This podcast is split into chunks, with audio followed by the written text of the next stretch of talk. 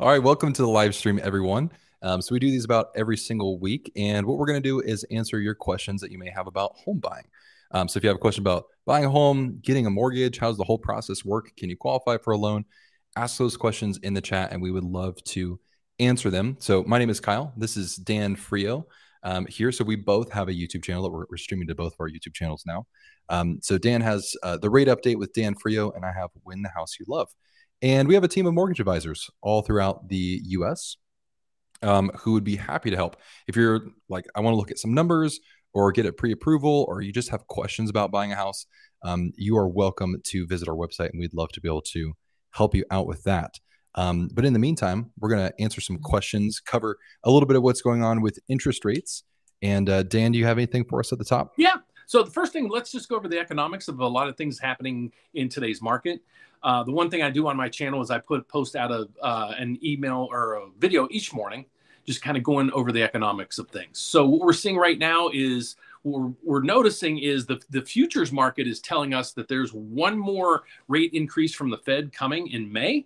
Uh, so the expectations are the Fed's going to raise rates by a quarter percent in May. There's a 90% chance of that at this point. So, and we're getting closer and closer to that. So that's going to happen. And then basically, even the Fed, uh, people in the Fed is starting to say, then it's hands off. So then they're not going to really do much of anything. So now it's basically the point of letting the dust settle. I think we're going to be pleasantly surprised. Well, not the economy, but us in the housing industry and mortgages and you guys out there as the consumer, I think we're going to see a Fed pivot uh, mid-year to the latter part of the year because they, I think they've overdone it. When you really dissect the numbers, especially the shelter numbers in the CPI, that's inflation numbers, uh, those numbers are showing that that the inflation isn't as high as the Fed shows it today. And it's probably about it right in the realm of about two and a half to 2.6 percent. And the Fed's looking at it, they want to get it to two percent. So we're right yeah. on the brink of things, and I think this is going to do it. And I think you know if you've waited off this long, you know the spring season, summer season is going to put you in a good spot. You're going to have a lot of inventory on the market, and you're going to have uh, rates starting to ease. Just be careful that the recession doesn't hit you in, in your job. Yeah, the I think what's interesting is, and uh, maybe a lot of people don't understand this is like the, what the Fed's job is. One of the goals that the the Federal Reserve's job is is to manage inflation, make sure it doesn't get out of hand, and the they only have a couple tools to do that. And one of the tools that they've been using pretty heavily in the past uh, year is the federal funds rate, which is basically the rate uh, at which banks lend each other overnight. It is not directly the mortgage interest rate. I think some people have a little confusion because yeah. they saw like interest rates our Fed rates increase and then mortgage rates increase. And it doesn't really work that way. It's primarily that mortgage rates are actually more closely connected to inflation. And so as inflation increases, mortgage rates increase. And the way that I've always heard, um, or like the analogy I've heard for the Fed is kind of like uh, when they when they control the Fed funds rate, it's almost like they have the accelerator of a car, but they're looking at inflation in the rear view mirror to see where they're going. So it's a pretty bad way to drive. Yeah. if all you have access to is like a lead foot and you can only see data from, you know, because inflation is is primarily like this indicator that's lagging a few months to actually see what's happening uh, in uh, like uh, the price growth of things. Um, so it's really interesting to see, and like you were mentioning, it's uh, not a good indication of exactly what's happening yeah. uh, in the market at the time. With, with, all the all the technology we have in today's world, it's hard to believe that the Federal Reserve hasn't really changed how and some a lot of the things that they monitor uh, and kept up with time. So when, once they figure that out, hopefully they'll they won't overshoot in the future. But I think this time they overshot once again. Uh, but they're they're they're pull they pulled down inflation fast and it's going to be faster than you, you know a lot of people even realize. So I think it's good. Where comes in. So let's say inflation comes back down to you know the target around two yep. percent, um, or even closer. We're, we're sitting around like four, two to four percent. Where do you think interest rates are going to sit once we get back to a normal inflation uh, great market? question and the, and the hard part of answering that is you can go back in history and say okay here's what happens or you can go back to the economics books and really study what happened but what, what we fail to realize is the quantitative easing that the, the government has done over the past three four five years hell, hell the last decade but look how much money was pumped into the system within the last two three years. So i, I follow a, a, something that's called the m2 money supply. It shows how much money is in circulation right now and it is coming out rapidly. I'm going to do a, a, video tomorrow morning showing people the deficit and how all these numbers are, are affecting things. Uh, but what's happening right now that the federal reserve has all this all this debt and a lot of it is mortgage backed securities, and they need to get rid of it. They need to sell it on the open market. So if we didn't have that, uh, well, then rates would probably be the normal probably rate in these world this times right now is probably about five and a half. Um, but because the Fed has this huge balance sheet, and how they got it is they overstimulated the economy and they they artificially made rates low for so long. Now they have this huge thing that they got to get rid of. And as they sell off these securities, it pumps it, it basically makes the prices of these bonds go down because now there's more and more and more supply. And when the prices of the bonds go down yields or rates go up. So that's the conundrum right now. It's like we're not in a normal market that you could just say well you know back 20 years ago when this happened this happened. Well we've never seen this much stimulus in the economy and basically the world shut down for two years yeah. So that's it's it's hard to it's hard to gauge what's going on because we don't have something again like you see in the rearview mirror. We have nothing to look back and say, okay, here's what happened last time we went through COVID. So right. that's where all these you know nobody really knows what tomorrow's going to bring. We can just kind of read the best tea leaves we can. Yes, is that what you do? You reading the tea leaves? so I shit, I forgot my teacup. I, I usually I I usually go with the magic eight balls. My uh figure out the future. So that's why you um, know a lot of people ask me things like that, and then that's why I say I say I, I monitor so much stuff that you, you would probably think I'm a geek, but you know I watch the Chicago Mercantile Exchange. You know what's going on with the futures market with mortgage-backed security bonds, uh, what's going on with the federal funds rate on the in the you know bonds markets and things like that. So that's how I get a gauge of you know I pretty much know the Federal Reserve in May is going to raise rates a quarter. I mean it's baked in. The markets are saying it is definite uh, unless something really major happens within the next two three weeks which i don't see but in today's world who knows? I mean because the yeah. media just tries to keep pumping the fire just to keep the ratings going. And right now there's you know there's a lot to talk about but they i don't know. They, they're talking about the wrong things. Yeah. Uh cool. So let's we have some questions in here. Let's go ahead and run through those. We see we have andrew bobby uh drakesky yifty angel shirley. Um okay let's see here uh, Andrew, you asked, is there any type of program that allows me to use 1099 income on top of a W 2 towards a pre qualification? My 1099 business is not two years old yet. Um, so, with the you to use both, you will need to have two years on the 1099 job, but you don't need a special program to do that. Um, any type of loan will allow you to use both W 2 and 1099 income, but you will need to have that two year history of that uh, 1099 income to be able to make that work, unfortunately. Here, hold on though. There is more and more stuff keeps coming in on a daily basis. There are uh, non QM loans right now that we're able to do some of these loans. So I don't mean to contradict you, but there I, I, see I get all the emails from all the programs coming through right now, and we just actually closed our second or third stated income loan. Uh, it was a self-employed person for a year that had a ton of money. They were they sold a business did fantastic, had a chunk of money. So they bought a house, they put 20% down, had uh, 12 months plus in reserve money, and we were able to close on that loan. So there are some hopes there. Um, what I'd suggest you do is set up a consultation because every day we're getting alerted of new programs. And the reason being is, you know, the conventional loans and FHA loans, we all know that the housing market is suffering right so, and the banks and all the lenders are trying to figure out, okay, what kind of products can we come up with to drive in more business? And one of these is they're getting back to these kind of, I, will say, you know, the bad loans that we had back in, you know, 20 years ago. But the good news here is they're they're making you put skin in the game. So back, you know, 20 years ago, you could do a 100% stated income loan, no money down, you know, the whole ball of wax. Today, you're going to need probably 20, 25% into the loan, your own cash. Plus, you're going to have to show you have reserves in the background to, you know, make at least, you know, a year or two worth of payments.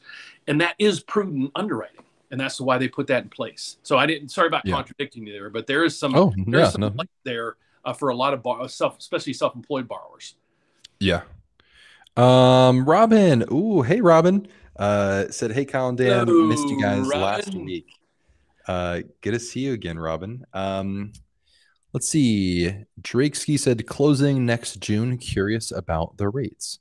Um, well, if you're closing next June, let's see. Are you under contract already? You mean like 60 days or June of 2024? I'm assuming when you say next. I was assuming like this upcoming June, okay. I, my my bad. All right. Or Um, maybe yeah, maybe next, maybe next year. Yeah, let us know which which one is that next I'm year a let's, couple let's months. just assume it's it's this year. I'm I'm sorry. I didn't mean to interrupt the question. Uh, let's. I don't know. There was really a question there. Um, okay. Can you use Roth IRA for a down payment and closing costs? Yes, you can. Does money you put in the Roth IRA have to be seasoned? Um, you can't. It can't be in the Roth IRA for like one day and then you pull it out. Uh, as long as it's been in there for two two months or more, it's going to be fine. If it wasn't, let's say you just put the money in the Roth and then you decided to pull it out, then you're going to have to show the bank account before the Roth.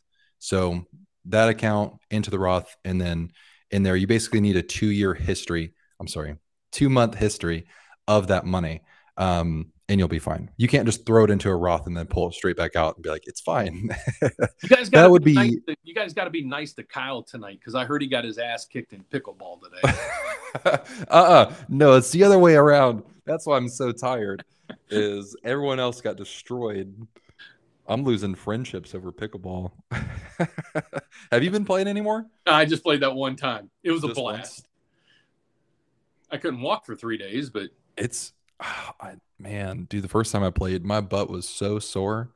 It's like that's it's what like- mine was too. yeah. It was like, I, I, yeah, my my I can't walk in the office the next day. And I'm like, man, my ass hurts, and everybody's like, there's nothing we can do about it. And I'm like, oh, my bad. Oh. is anyone is anyone else in the the pickleball craze in the arena. chat? Uh, it's it's like taking over. Oh man, it's Um, let's see. Shirley, you said, how does a rate buy down work? Is it something that's only offered to the buyers with great credit scores? Um, so I have a whole calculator that does this. Uh, you can go to winthehouseyoulove.com slash buy down. Um, and no, there's no credit score limit with this. Um, so the way that it works is you, the seller is going to give you a credit. Um, so this is going to be negotiated uh, when you make an offer on the home. So they'll give you some money, and then that money is going to help offset your mortgage payment. What's most common is a two-one buy down. So let's say that uh, the interest rate you would get right now is let's say six and a half percent. Well, in year one, it's going to be lower by two percent. Um, so you're going to have a four and a half percent interest rate year one. Year two, it's going to be lower by one percent. So you'll have a five and a half interest rate in year two, and then in year three, it'll be six and a half through 30 years. Um, so basically, all it is is it's kind of like a, a credit to help offset your mortgage payment for the first couple years, and then it goes to the normal payment. So you kind of ease into the mortgage payment. Um, so that absolutely is an option, and that calculator helps you explore all the math and understand that a little bit more in detail. Um, June Kim said, "Hello, appreciate your channel and a follower.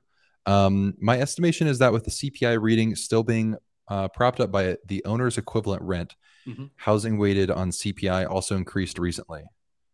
Um, they also said CPI reading is going to be deflationary going into 2020. I'm sorry, disinflationary going into 2023. yeah. Uh, I, do you have any thoughts on that, Dan? I hope you're wrong. I hope you're wrong. I'm kind of in that that realm with you because we have the. I, I don't think there's there's enough supply everywhere, and I could be wrong. I don't think there's enough supply to actually see, start seeing deflation happen. But if deflation happens, that's that's a major problem that the U.S. is going to have. We won't talk about it here, but um, yeah, I, I'm on I'm on the same realm as you. We probably watch and study the same stuff you know the the housing factor in the the, the way the Federal Reserve creates or they they monitor the CPI is archaic. And I mean, everybody knows it from Wall Street and everybody else. That's why Wall Street, they keep saying, well, Wall Street's disconnected with the Fed, which is disconnected with this, because, you know, I, I'm taking, I hate to say it this way, and they always say, don't bet against the Fed. I'm going to bet against the Fed on this one. I, I think they've overshot, and they're going to realize uh, in, a, in three, four, five months that they, they way overshot. So, but I hope this de- deflation isn't in the in the uh, in the headlights. But that's a whole new set of problems. yeah, that's a whole new set of problems. So don't even start that realm. Mainstream media will jump all over that and say how the world's going to end. Now we got disinflation. So yeah, we got to we got to deal with inflation first. Uh, Angel said, "Does the program that was introduced in December uh, that helps with rates still active? If so, does it stack with the Home Ready Home Possible program? Um, if you're talking about like the loan level price price adjustment, um, it's not a it's not a program necessarily. Um, it's just a rule change that happened with conventional loans. Is that is that the one they're mentioning? I, I it might be the the the buy downs, the two one buy downs. I think that's. I mean, that's when we start talking about these things. I don't know if you remember. Remember they came up. Yeah. You know, I, I'm not sure. Yeah, if you can clarify exactly which program, because um, like uh, they're actually, I'm not aware of any new programs because like the loan level price adjustment one was just a rule change, and that's always going to be active forever until they change it again, um, or unless they change again. And then buy downs have always existed, but people did start talking about them more recently. Uh, so if you could let me know, we can on that a little bit more. Um, my cat is sitting on my keyboard, and that's going to cause some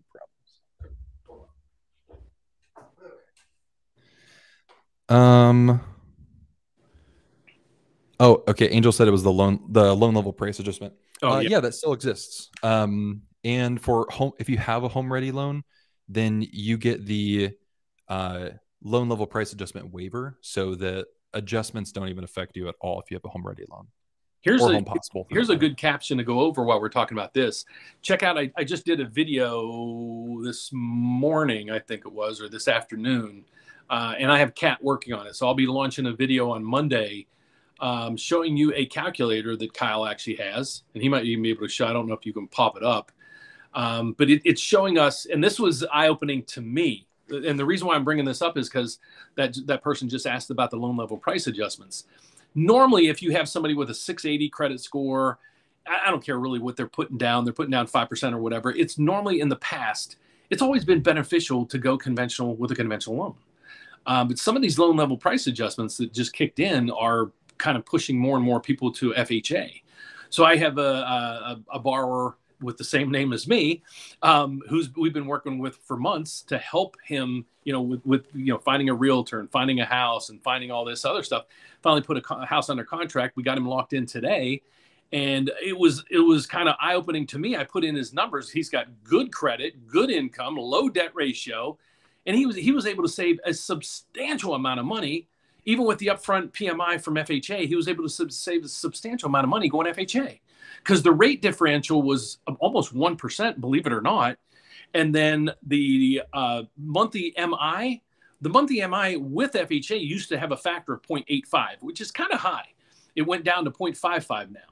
Well, the MI on his conventional loan would have been 0.9, and the MI on his FHA is 0.55. To make a long story short, I think his payments are like 300 bucks lower each yeah. month now, and he saves over even just a five year period. I think he'd save like twenty grand. So it's yeah. it's it's crazy. That's, you guys got to. That's the thing that I think a lot of people do too. Is they they sometimes just take their idea. I you know when I see a lot of content, especially around like FHA loans or like VA, USDA, whatever it is, anything that's like not conventional, is people go and watch videos and they get bad information and then they just go and regurgitate that information over and over and increase this cycle. Yeah. And all of a sudden people are like, these loans are bad or they're X. And it's like, well, did we actually analyze the numbers? And most people don't because it's really difficult to do. Um, and like the only software that does stuff like this is like a hundred bucks a month. Um, I know because like I've scoured the internet and like paid for those services. So then I remade one. I I basically made my own version and I only charged $17 for it once. So it's not a monthly fee. It's super cheap. Um, but uh, you can get it. It's winthehouseyoulove.com slash advisor. And this lets you go in, uh, like Dan was talking about, and you can add multiple loan options and put in like differences in down payment, interest rate, points, fees, uh, mortgage insurance, and then it will tell you um, exactly which loan is the cheapest based on the actual cost of the loan um, not just based off of which one had a lower rate, but actually considering like MI, how it changes over the uh, period of time, how upfront costs versus lower monthly costs um, factor in over a period of time as well. and this will actually help you make like an informed decision about buying as opposed to just uh, like oh i was told this is a better loan so i'm going to go with this option and uh, you know like you're mentioning too it helps you make it's like 17 bucks to make a decision that could save you like 20 grand is a Oh, pretty dude, good it was I. I, I Kyle pretty good sent it to return Last night, I was talking to this client last night, and Kyle sent it to me, and I ran the numbers, and I'm like, dude, when did you do this? Because I need it. I mean, it's it's awesome. Uh, but you guys check it out for yourself. Next question. i don't want to tell you the amount of hours i spent creating that dude it was well, what flabbergasted me is it even took into consideration what year it is and then it adjusted the mi factor to it and everything else because when i was looking at it initially i looked over you know how much that person would save over over 30 years that person was saving like $70000 and i when i went into it i'm like dude you got this wrong because the mi was wrong or something like that and you're like no you have to sc- scroll through when i saw that i'm like oh, this is awesome so it, it, it even helped me help you know Dan make that decision. Yeah. Um, cool. Robin. All right. You said, So- Dan, I did reach out to your company. And they said they couldn't help me get a mortgage based on the information on my credit report. Are there any programs that can help me pre qualify? Email me, Um, Robin. Just email me. Uh, I'll give you my email address and I'll work with you tomorrow. let me put your email in here. Yep. So you are on here all the time asking questions. Love to have you here, and I will personally take care of you in the first thing in the morning. And if you would Um, um, email me if if I can Zoom you or call you, I'd love to do that because I, what I want to do is I want to go over to you and go through the scenario, what it is, make sure we understand everything, you understand everything, and put you on a right path to get you a conclusion at some point. Uh, June Kim said, "Hello, a follower from the Bay Area in California. Oh, that's a pricey area. Um, for real estate tax deduction, what are some things that can be deducted from a tax perspective as a primary home, not an investment? Um, the first thing to consider, and I think a lot of people forget about this, is one. It's kind of the same thing that regurgitation of information. Uh, a lot of real estate agents will just go on about like, there's tax benefits to buying a home, and then you ask them like, what tax benefits?" And they're like, uh, actually, I don't know. So it depends if you're doing a standard deduction or an itemized deduction. If you're a household or an individual who takes the standard deduction, because the standard deduction is really high, and most individuals don't have enough personal expenses to qualify or to save money getting an itemized deduction. Um, so most people, like myself, take a standard deduction because it's way more than I could write off myself. Again, not as a business, as a personal uh, individual. So you know, it's the your personal write-offs, right? Not your business. Um, so it's only if you're doing itemized tax deduction, and if that's the case, then you can write off mortgage insurance and interest, or the the, the big factors um, that you can write off there. Uh, there's a couple other ones that I'm missing from the top of my head, but uh, Yeah, those are Yeah, the there used biggest Oh, savings. say say 15 years ago, there used to be uh, the the standard deduction was like 2,500 bucks or something like that. I forget what it was. Somebody will probably correct me. But so you get you would get to write off your taxes, your interest, all the other things. Nowadays, the, the standard deduction is I- is so high that most likely, unless you're paying gobs of interest or healthcare or something like that, you're not going to exceed that standard deduction. So you only really get benefits nowadays if on investment properties because that, that you get to write off the interest, the taxes, and you get to depreciate it, which is a huge number. And you're not like writing a check for depreciation, you're actually keeping that in your pocket. So there's great benefits for investment properties, but not for primaries anymore. Yeah. Um, ZL said, uh, wondering what to do with an unused fireplace. Uh, do buyers even care about these if in a warm climate? Unused unused fireplace. Um, if you're in a warm climate where someone's not going to use a fireplace, then I'm sure buyers don't really care about it. As far as like what to do with it, there's nothing that you really have to do as long as it's not posing like a safety risk.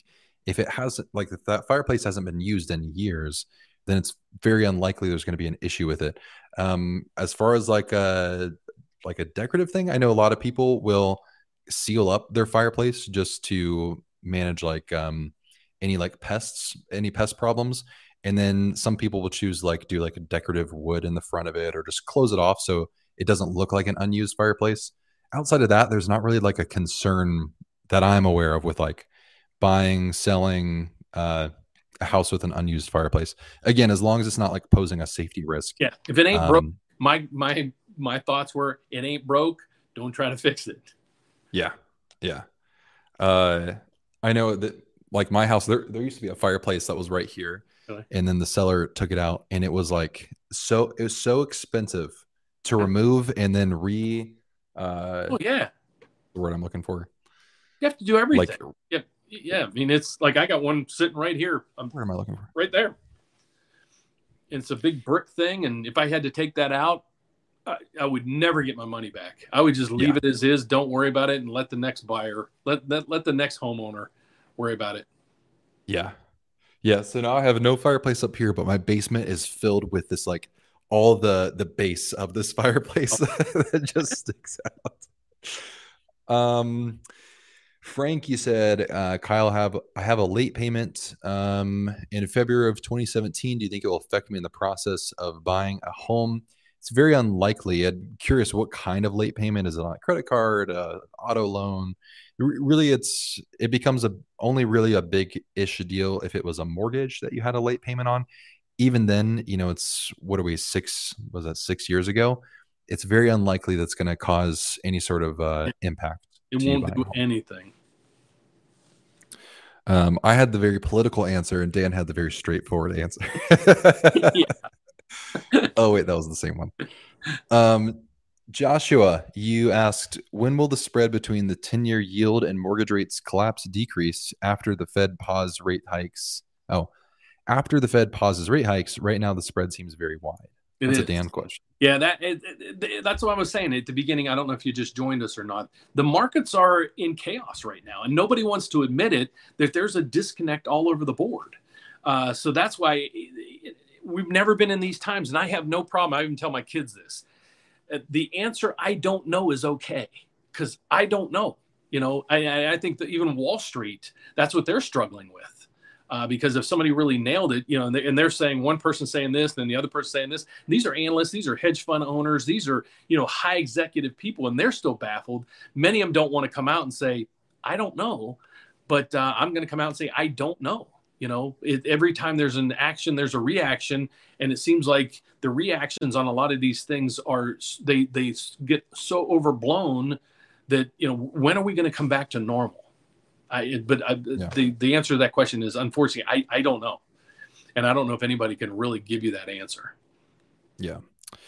Uh, Segovia fam, uh, do you do conditional approvals? Um, yeah, conditional approvals happen on every single loan. Um, I'm curious though. I imagine you're probably asking about a TBD approval, like a pro- like an approval that happens from an underwriter before you're under contract. Because otherwise, a conditional approval happens on every single loan. Um, you said I tried asking a loan officer I'm working with in your company, but never heard back. Um, well, that's not good. That's that's not supposed to happen. I'm going to put my email here in the um, chat. If you could email me, uh, we will get that taken care of for you. Um, Erica, can you talk a bit about discount points? Um, yeah, so basically, think of a discount point almost like prepaid interest. So when a lender offers you an interest rate, you usually only see one rate. One rate. So a lender may say like, "Hey, we can qualify you with a six percent interest rate." But on the back end, and Dan and I have done this on a couple live streams where we've, we've shown you like how the software works in the back end and how all the rates work and how you can pick your own rate. Um, what actually happens is you have a whole list of rates that you can choose from. And they all have different costs and credits associated with them. So, for instance, maybe you can get a 6% rate with no cost. Okay. And that's not no closing cost. It just means the rate itself has no cost. Now, you could also choose maybe a 5.875% rate and pay a discount point. Um, so, one discount point is 1% of the loan amount. And so that might cost you, let's say, to lower your rate an eighth of a point. Um, maybe it costs you, I don't know, $3,000. I'm just throwing out a random example. It depends on the loan side, a whole bunch of factors. So it costs you that money. You could also take a six point, maybe two five percent, increase your interest rate, and receive a credit from the lender towards your closing costs. That's called a lender credit. Um, so basically, there's this whole scale. If we can uh, lower our interest rate and pay more money, or we can increase our interest rate and receive a credit back. Um, those are all options that work. And uh, that calculator we just showed that you can get at winthehouseyoulove.com slash advisor, you can put in different scenarios of paying points or credits and actually see at what point does the break even make sense? Because everybody does the math wrong. They take their monthly savings and then they divide that into the total amount of points. And that is not the correct math to do. It doesn't factor in that you only are looking at the interest savings monthly, not the total cost savings. You don't want to factor in principal cost into long term break even cost. So that calculator does all the math for you if you want to do that. Um, but uh, yeah, it's a good question because discount points can be a little confusing. Um, and maybe we need to do another refresher video, Dan, on uh, going through the rates, um, how how we look at rates and yeah, and a whole rate table. Got it. Uh, Bobby said, "What's the DTI on a VA loan if you want to refinance after one year of owning the home? You want to take that?" Yeah, if you already are in a VA loan, you don't have to worry about that because you can do what's called a uh, IRRRL. We pronounce it EARL. And what EARL is is basically a streamlined closing for anybody that currently has a VA loan. Now FHA has the same thing and USDA has the same thing. So all you need to do is if you would reach out to us, we have to just make sure that your credit score meets a certain extent. You'd have no late pays on your mortgage and you there's a it, there's an interest rate reduction of at least a half a percent and if that all comes in place all basically we need to do is do a bunch of paperwork to help you get into a lower rate. So i don't know where the consultation button is through here but uh, we have a consultation uh, link or if you would uh, if you don't mind that's another person. Just email me and uh, you can even just email me your mortgage statement or whatever and I, that'll give me probably most of the data that i need uh, to see what you would qualify in with today's with today's rates and does it make sense we can run through the numbers. So uh, sweet yeah and that, that's a, a, good point. If you if you do want to talk with a mortgage advisor on our team you can go to winthehouseyoulove.com um, and schedule a call there. We like to do that so there's not uh, a bunch of like phone tag because that can be frustrating for both people is uh, you go in there schedule time that works for you um, and then we'll do there's no obligation. There's no cost to it. You're not locked into anybody. Um, what we can do is help you go through a pre-approval, take a look at uh, you know rates and costs and the whole deal, um, and answer any questions that you have. Um, Catherine, you asked, is Fannie Mae Home Ready program the best program to use if you have a student loan and you're on the IBR program IBR plan with your credit report showing zero dollar for monthly payment? Um, so whether you're doing any Fannie Mae loan is going to work the same with student loans. It doesn't just apply to the Home Ready program.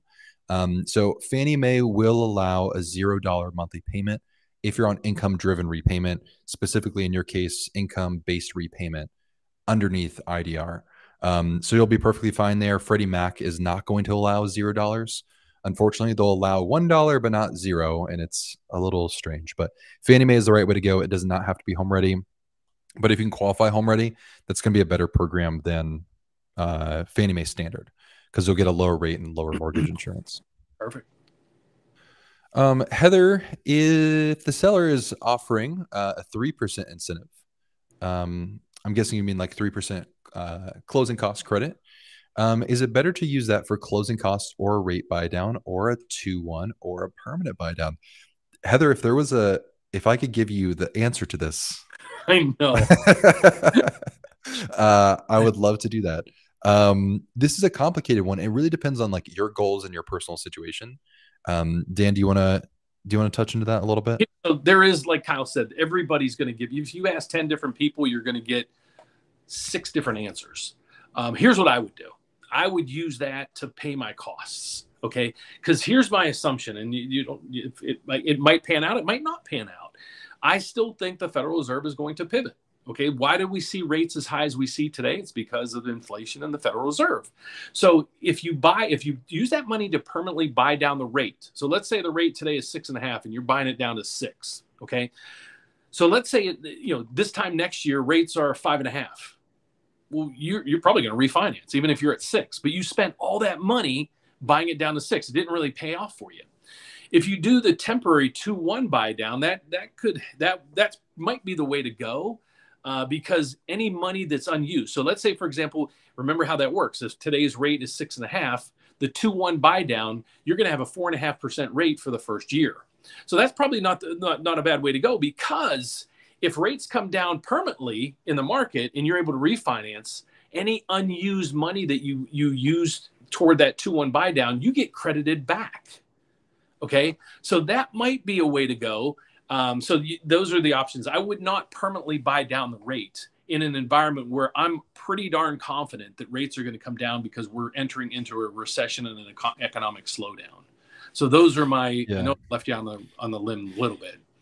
Yeah, with with where rates are at right now, it's just it feels a little risky to go with a permanent rate buy down, just like you're you're mentioning. It's like yeah. maybe if we were in what we felt like was a more of a slump in rates, like man, if you were if if you were when like rates were like three percent and then you bought it down, that would be just like a like a killer move.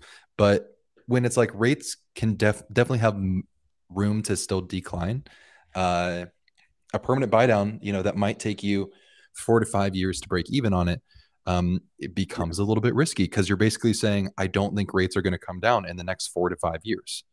Because uh, the way the buy down works is like if it's going to take you four years to recoup your money, which is pretty average, um, well, if you refinance bef- within that time period, you effectively lost money and made a, a not bad decision, but an incorrect decision on getting the permanent buy down to begin with. Um, really quickly, Zachary said I emailed Dan and Patrick, but never heard back. Um, I think we might have had some email issues here recently. Um, if you could just email Dan again, or email me, or both of us, um, and we want to we want to help you out. So we're never I get a lot of stuff that goes to spam too. I try to I try to check that as much as I can, but I can honestly say I very rarely go without answering an email. I mean, you can email me normally at midnight and you might get an answer back, believe it or not. Yeah, we never are intentionally trying to. So if it, if it's an issue, please bring it to us like you did, and we'll we'll do our best to correct that. Um, Heather, you also asked, uh, should I hold off on buying until Q3 or Q4 in the hope that rates will come down? Um, you know that it, it's such a tricky one, and, and, we saw this a lot when, not with rates, but with pricing, um, in 2020, uh, where everyone was seeing what was happening with home prices, and a lot of people were kind of sitting back and saying, "I'm not going to enter this market until home prices decline," and then the opposite happened. And what I, I think really kind of proves the point of like nobody knows what's going to happen in the future. And even though we can take our best guess on like technical indicators and news and what we think is going to happen ultimately nobody knows what what's going to be true and like when it comes to you buying a home that you want to be comfortable in you want to be safe in and maybe you're moving out of uh, a situation that you don't want to be in anymore um, i don't want i personally don't want to leave that to the chance of i need the market i need everything to be right in order for me to be happy and for things to work out for me that to me is just like a not a great plan that's going to carry me through the rest of my life so I always have a rule for myself of like three things that I require to buy a home. Um, number one is I have a payment that's like actually fits in my budget. Like I actually sit down, look at my budget, see where my, my money goes, how much money is coming in, how much money is going out, how much can I comfortably spend on a home so that it doesn't impact the rest of my life. Because I don't want a mortgage that makes it so that I can't go and take a trip, I can't go enjoy a meal out with friends. I don't want to become house poor. So number one is making sure I have a comfortable monthly payment. Um, number two is making sure that I'm going to buy for at least a five year time horizon because history has shown us that even if you bought at the height of the market, even in like the 2008 crash, if you bought right at the height, it took you about six years uh, to break even on your money. You wouldn't have lost any money if you held onto the house for six years. So I think five to six years is a good timeline to expect to be in a home.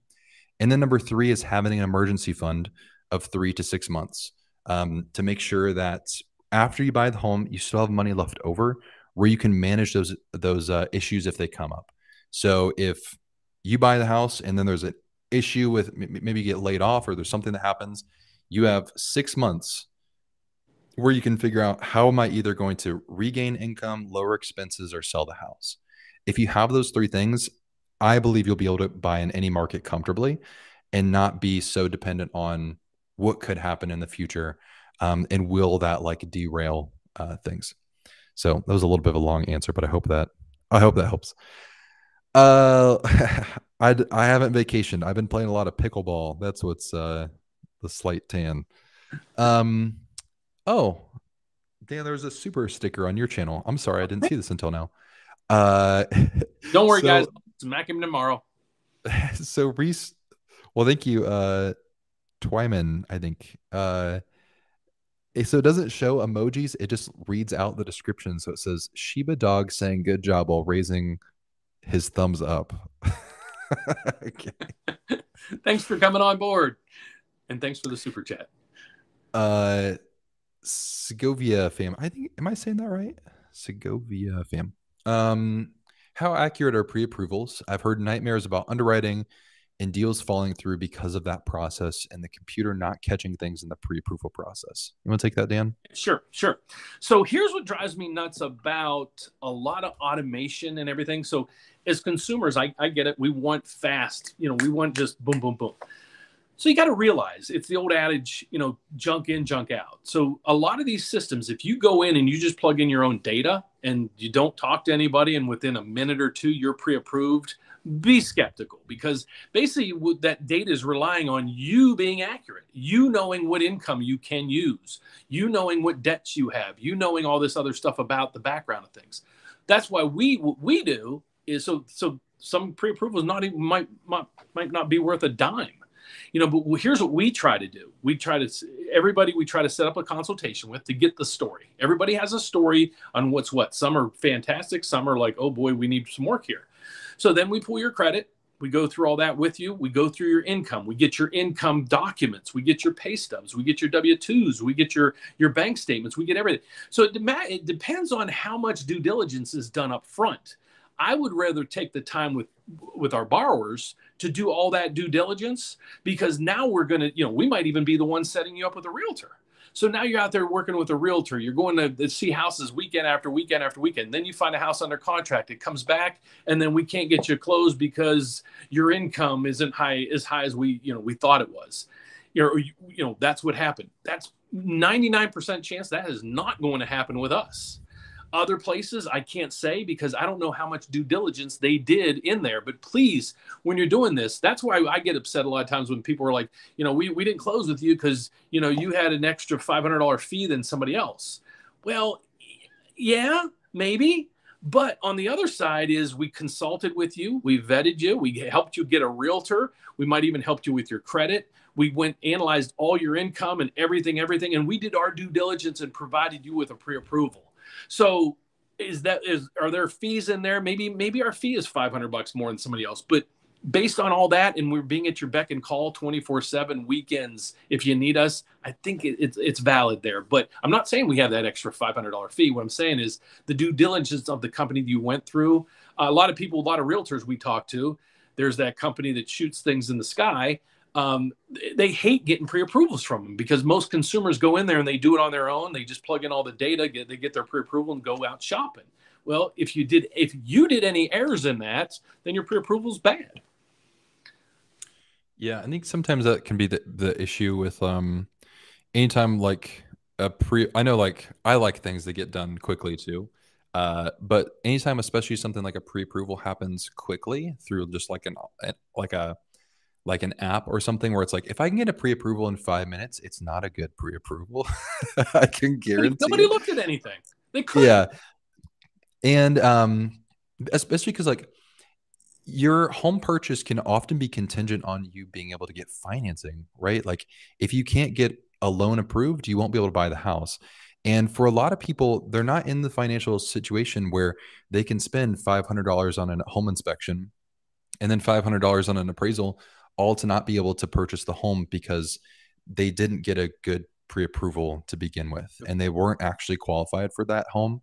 Um, and so that i think is the biggest thing to watch out for is uh, it's not just like oh i can go work with uh, like i should just be able to work with any lender and it's going to work out just because i got a pre-approval letter. Um, it's more like you want a strong pre-approval that helps make sure that when you're actually going to be able to close on this home because you have to fulfill that contractual obligation to buy the home um, and if you're already spending money up front, like through an inspection and an appraisal, you want to make sure you actually can close on it.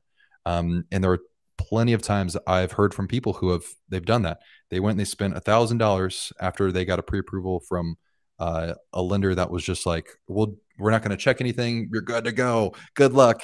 And then they go spend this money up front, all this time and energy, and in reality, a, a pre-approval that would have taken maybe 24 hours with a more thorough check would have helped them understand okay we can still buy a house just not that house or in this price range and not lose the money not lose the time and not have the stress and anxiety that came with it nice. um, brenda you said hello i'm from southern california we want to buy but uh, i'm honestly a little scared that we'll get a high payment our gross income is about 80 to 90 with only 580 in monthly debt. Um, so I will say, you should don't be scared uh, that you'll get a high payment because only you can choose to get a high payment. That's a hundred percent in your control what payment you get. Um, and I know, I know this can come across as harsh sometimes. If you're in an area that you can't afford, you can't afford it. Like it's okay to to, to like say, you, you know what, I can't afford this home. I don't have to keep up with everybody else.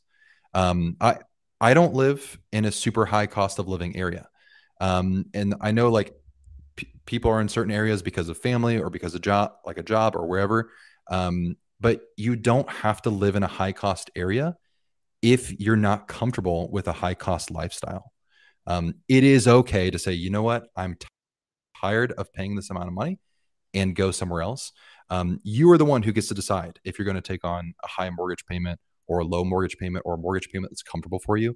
Nobody is forcing you to buy in an area that's expensive. And I, I really hope that doesn't come across as harsh. I just want you to know that like that that is within your control. Um, you have full ownership and, and flexibility to control what's happening in your life and your family's life. And I want you to feel like empowered by that um, and not limited by like, I have to keep up with what's happening in all these areas because you know you're not seeing me buy in San Francisco. I'm not. I'm not buying in Austin and Phoenix. Like I, am not. I'm not in those markets. Yeah. Um. There's no way. I feel bad for the people in Southern California. I mean, especially young kids. Yeah, I, I say young kids, young people. I mean, the cost. I mean, a starter house is five, six hundred thousand dollars. Yeah. Yeah. Yeah. It's wild. Um.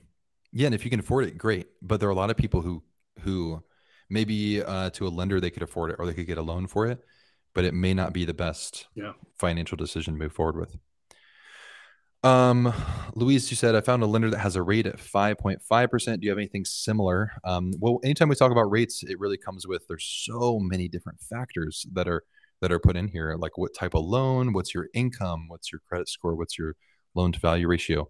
Um, so that's the first thing that we would have to look at. Um, but the second, I think someone mentioned this to. Oh, where did they say they replied to you? And I can't find. Oh, like Angel said, um, you always need to check if that rate includes discount points right. and always compare apples to apples. Here, here's um, the analogy, and I don't know if which I, is the best. I said so, recently, but I was actually quoted in Yahoo Finance. I, I, I think I showed that. Okay, all right. he was in Yahoo Finance. you know, I I, I, was quoted in Yahoo Finance, folks. Just want to let you guys know. My analogy Wait, what, was this. Which what it, where where are you quoted in? In Yahoo Finance. Yahoo What's, Finance. I've never heard of it. Shut up. What's that? So here here's what the analogy was. it 5.5, I don't know if you guys know, but 5.5 isn't even on the board when it comes to, to rates. So that that's the first thing I would I would question. What what I was quoted as saying is on, on a lot of videos I say this you know, it's like you me telling you that you know we know the gas is three fifty four bucks a, a, gallon. It's me like trying to say, you know, I, I found gas down the street at fifty cents uh, a gallon, but you only need to buy two cartons of cigarettes, three cases of beer, you know, a car wash, and uh, four hot dogs. So there's always a catch to it. So if you even watch my channel on uh, every morning, I, I, I go over rates, just the average rates throughout the whole country. There's nothing in the fives. So there's something there that you better look into, is all I got to say. Well, in the fives, but you do have to pay money. Oh, well, fives. yeah, yeah. I mean, and it probably is going to be a lot of money. Um. So no. How much is a pack of How much is a pack of cigarettes? I have no idea. I think it's like ten bucks now or something like that. I've never smoked, so I don't know. That's a lot. That seems like a lot of money, Yeah. right? Per, and my dad used to smoke three packs of Lucky Strikes a day. Those are the Lucky Strike is that like the Mad Men? Those are yes. Those are the non-filtered. He he was a stud, and he lived till he's ninety-one. Go figure. You heard it here. The secret lucky packs living of Lucky long Strike. No, is three No, packs. do we have to because we're on YouTube? Do I have to put out a disclaimer? I I think we're. I think we're gonna get demonetized. To be honest. I'm be not honest, telling you to go out and smoke cigarettes, especially Lucky Strikes. this, this live stream may be may get uh, demonetized because we talked about this. Um, all right, let's let us see. Uh, Ryan said I was in his video this morning. Um, who Dan's? Do you have a video this morning, Dan? you did too. Oh, sweet. What? You put out a Oh no, like a live stream. Oh yeah, yeah, yeah. I yeah, I put up well, I do my morning videos. Then I had a live stream. I'm actually stopping my live stream, folks. I'm not getting enough support out there, nor would I want to watch me every day at three o'clock go over what's going on in the markets. I don't need, Yeah, I watch. I it. don't find it uh, enjoyable listening myself. So I'm just going to do my morning casts. I'm going to stop doing the live events on on every day at three o'clock, and I'll just join Kyle. And we got some new people coming on board here that we'll probably be doing some uh, some collaborations with as well. Um, let's see. Uh, Sunil, um, first time homebuyer in Orange County, California. How to choose the right lender? And do you suggest to wait until December this year or go for it around June, July? So, just to touch on your second question first, um, if you scroll back maybe like, I don't know, 15 ish minutes, maybe that's too far. Uh, we I kind of talk through a little bit about like timeline and what's best. We try to recommend uh, staying away from like timeline stuff because it's, it's just it's not helpful for us to tell you like what timeline works best for you um, because that can really be a personal thing. So uh, if you scroll back, I had like a couple, a little bit of guidance on some of my three rules for buying. Um, and then choosing a right lender, we would love to work with you. So Dan and I, we we work on a team of mortgage advisors, and we're licensed in all 50 states. Um, so you can go to winthehouseyoulove.com um, and schedule a free consultation call if you'd like to get pre-approved or ask questions. Take a look at uh, you know what you could qualify for. Um, we would love to be able to help you there. Uh, Bobby Bo, uh, is it Bobby Bo or Bobby Bo? Um, thanks, Kyle and Dan, for great information. Five stars. Oh, and then One, you two, called him three, B.O. four, Come on. Well, it's in cap. It's capital. It's B O.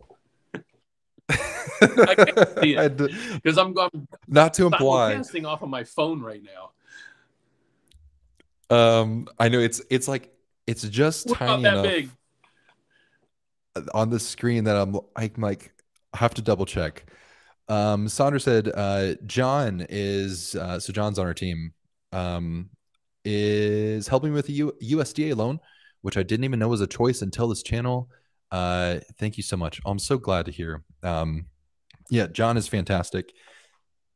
Oh, excuse me. I need to stop drinking like Coke on these streams. Um, John's fantastic. USDA loans are great as well. USDA loans, uh, 0% down if you're in a rural area. And I say it with quotes because it's not like, um, it doesn't have to be like a dirt road, pickup truck, uh, case of beer kind of rural. Is that rude? No. it's, uh, it doesn't Where have to be up- cornfield.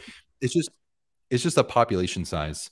Um, and there's a, if you Google USDA eligibility map, uh, you can see all the areas that qualify, and we can help you find areas that You qualify know what too. you might want to do? There's a huge area in California just east of, I want to say San Diego, that is a huge area for USDAs. Uh, and most people don't even know that. We should probably, I, I'll, I'll What's what's that? what's the average um, home price? I don't know.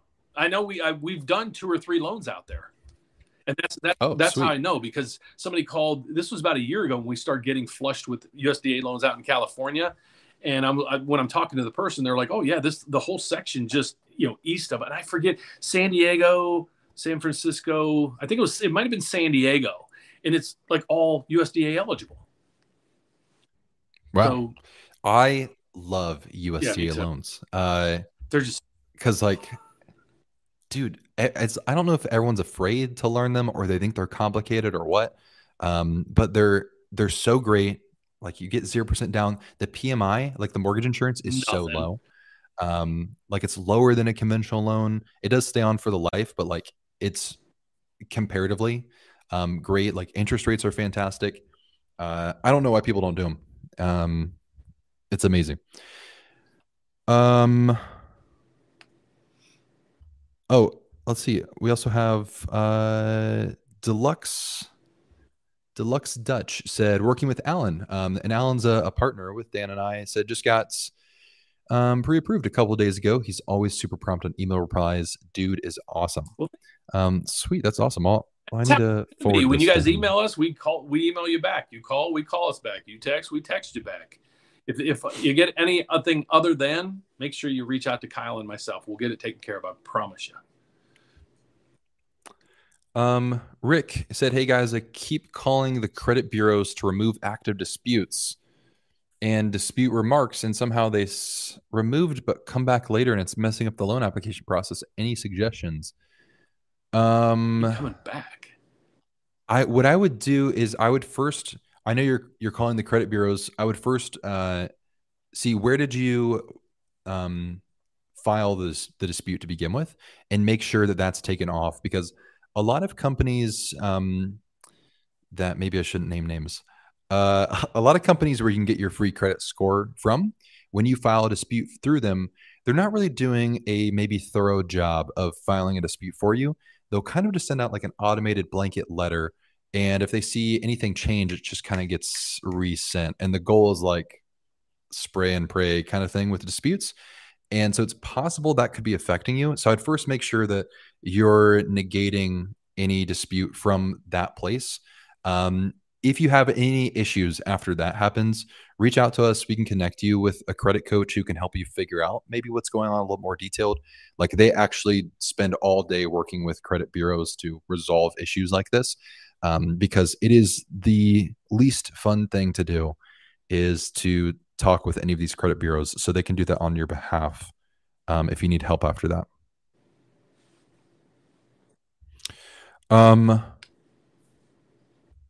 oh man, I want to say the, someone's name, but then when I press show, it's too small for me to read it. Uh, Tremaine, you said, how do we get credited back, credited back towards our loan or our checking account or our checking account? How do we get credit back towards our loan or our checking account? Um, I don't understand what you mean.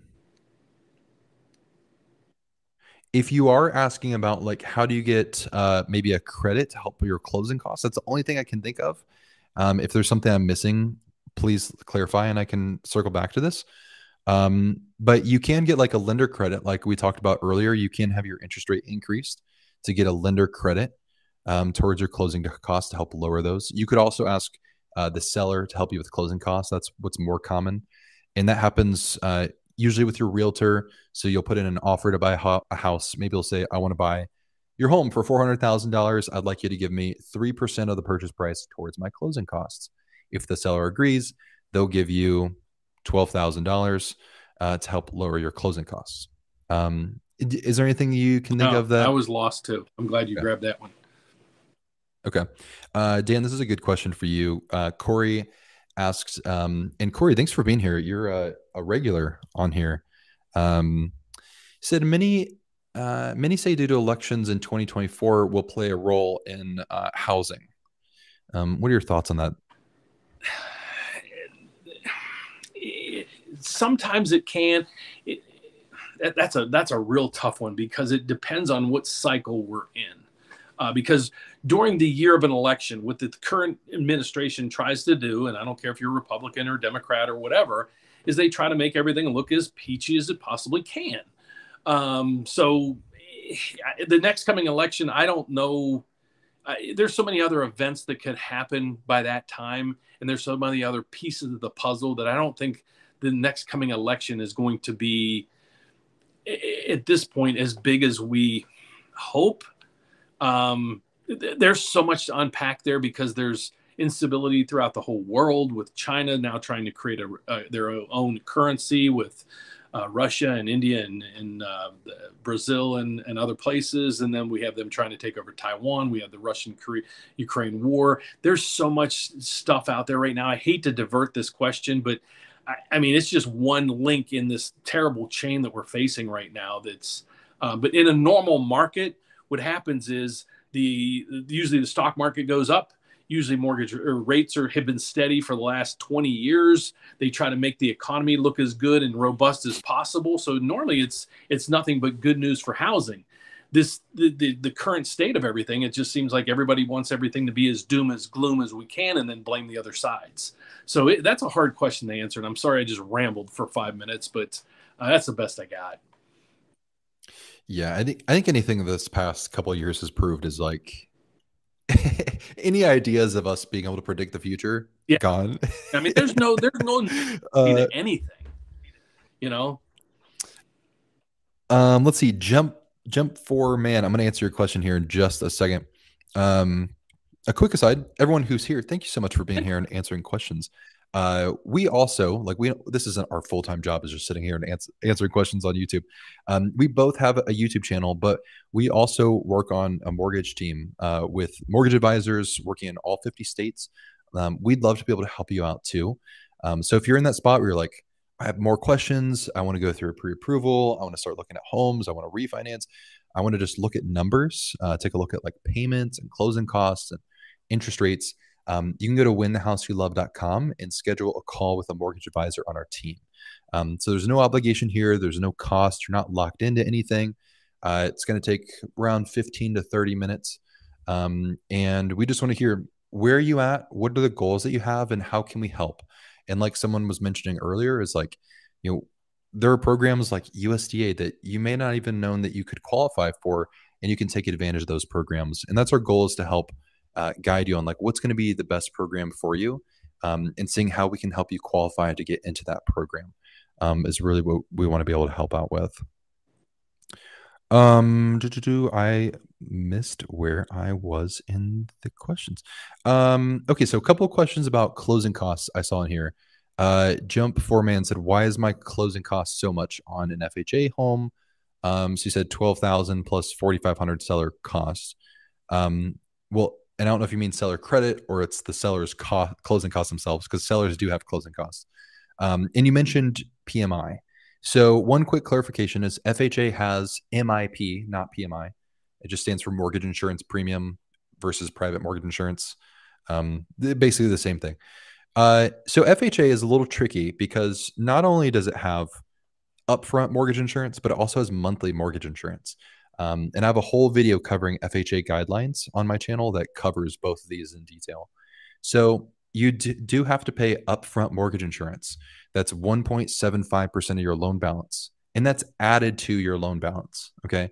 So if you had, for easy math that I can do in my head, if you had a $100,000 loan, uh, you would then have $1,750 of upfront mortgage insurance so your total loan would be $101,750. Okay. I can't do math any higher than that in my head. Um, you also have monthly mortgage insurance with FHA as well. Okay. So what ends up happening on your loan estimate is that upfront mortgage insurance has to be disclosed to you. They can't just hide it. So it has to be disclosed to you.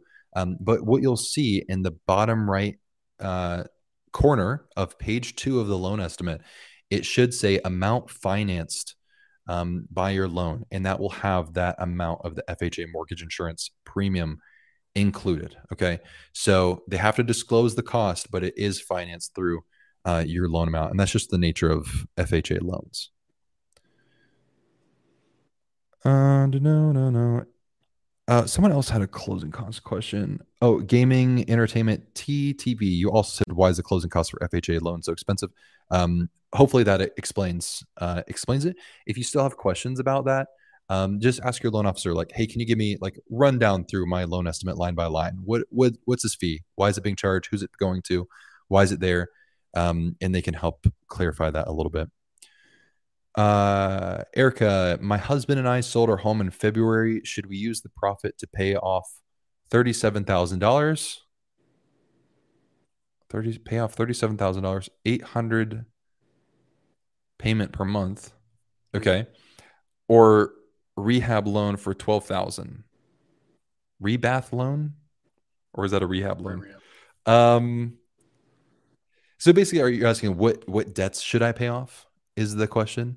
Should I pay off 37,000 that covers 800 or should we cover one that covers 12,000 for 181? Um it really that's probably more of like a personal finance question. Uh I don't unless you're asking like what's going to be helpful for you buying another house. For buying another house, obviously having a lower debt to income ratio is better. So paying off the higher amount would be great. Um, but it's possible you may not even need to pay that off. So like I would talk with the loan officer if you're still looking to buy a house. Hey, what do I need to pay off anything? Um, don't pay off stuff if you're in that spot until you talk with your loan officer about it because it can make things all sorts of weird with your credit yeah. score. Um, outside of that, it really just depends on your personal finance strategy. Uh, some people really want to tackle high bounce stuff. Some people want to tackle high interest rate stuff. Some people go like snowball method and see like, let's knock out the 12,000 first and feel like we have a little bit of breather. Um, there's not a huge, um, what's the right word I'm looking for? Like advantage, disadvantage to either strategy. Good advice. You need a man. I might call in next. They're saying rebath loan. Do you know what rebath means? Or is that maybe it's rehab? Because B and H are close to each yeah, other. Yeah, I think they mean rehab loan. Yeah. Um, we're in the process of building our forever home. We wanted to get rid of the rehab loan because it was. it's always that old analogy. Do you pay off the high interest rates? like you said, I you know, or do you just pay off a bunch of small little bills to get those out of your hair and leave yourself with one big bill or whatever? Everybody has yeah. different philosophies when it comes to that. If you want a purely mathematical approach, uh, there's a tool called Undebit. I think it's undebt.it. I just Google it, Undebit. Uh, and it shows you all the different strategies and mathematically what's the best That's choice. Cool. So if you want to get super nerdy, go do that. Um, but that will put me to sleep. I'll be on there tonight. now you got me thinking. um, does your uh, does your mortgage credit score show up on the annual credit report? Um, no, not the mortgage score. I'm not sure exactly which one shows up on the annual credit report, but it's not the mortgage FICO.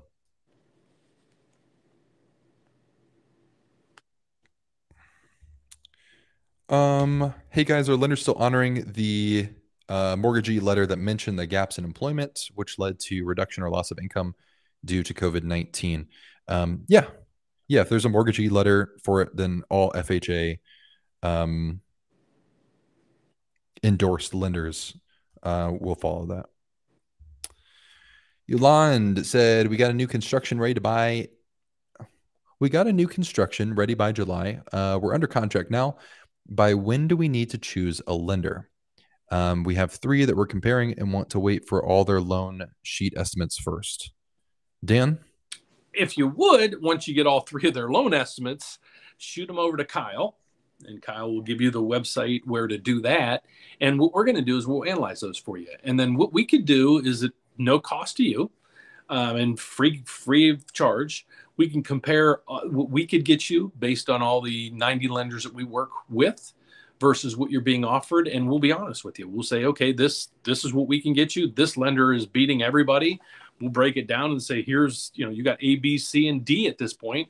We'll say pick b and here's why. And we know what we're looking at so we'll be able to tell you exactly you know no we're not winning here's this one's winning or yeah we we can beat all these quotes that you have and then you just found your solution but is it's do you have that uh, loan estimate uh, link available?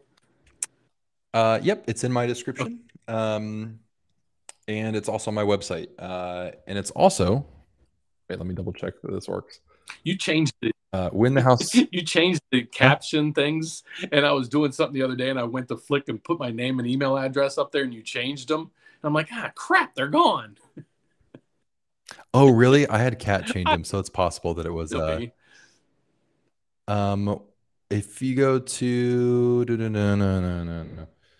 oh man, why is it not? Uh, where's my screen? Okay, winthehouseyoulove.com, and then down here under tools, compare your quote. Uh, apparently, I need to update this. Just click continue. and it will take you to a form and you can upload that securely there. What we're going to do is we're going to compare your offer. We're going to go into the system that we use that scans basically the whole country over 87 lenders, the country's largest lenders, and figure out who who has the best rate out there for you. And then we can we can actually facilitate you getting a loan through that company as well. So uh, that's what we that's what we do free of service to you.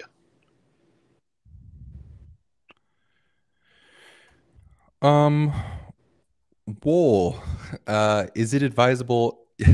you ever have you know those things where like people uh like their username is like a um like a suggestive thing. I'm so afraid of like reading something and getting just like yeah.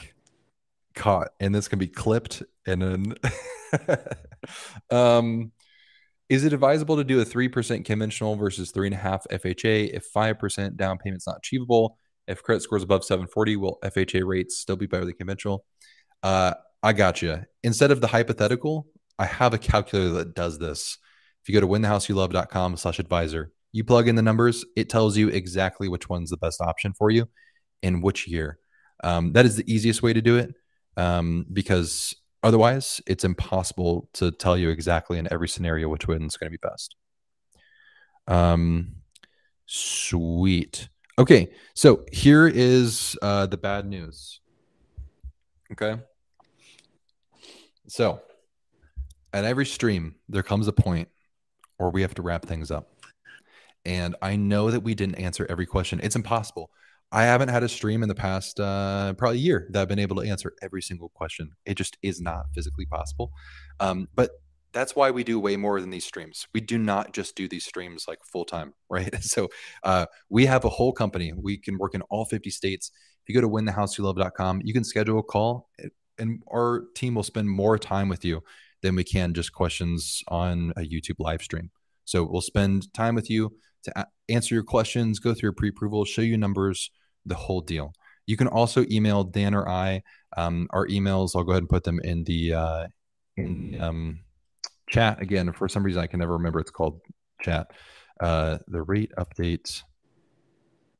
Um, um, and Dan and I also do we do this stream every single Wednesday, same time, same place, 8 p.m. Eastern on both of our channels. My channel, Win the House You Love.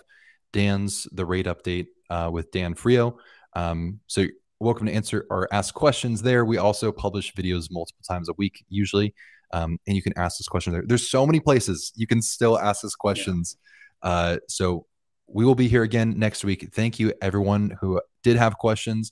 Um, I hope it was helpful. We would love to work with you. If you're ready to move forward with the next stage of the buying process, um, just reach out to us. Go to winthehouseyoulove.com.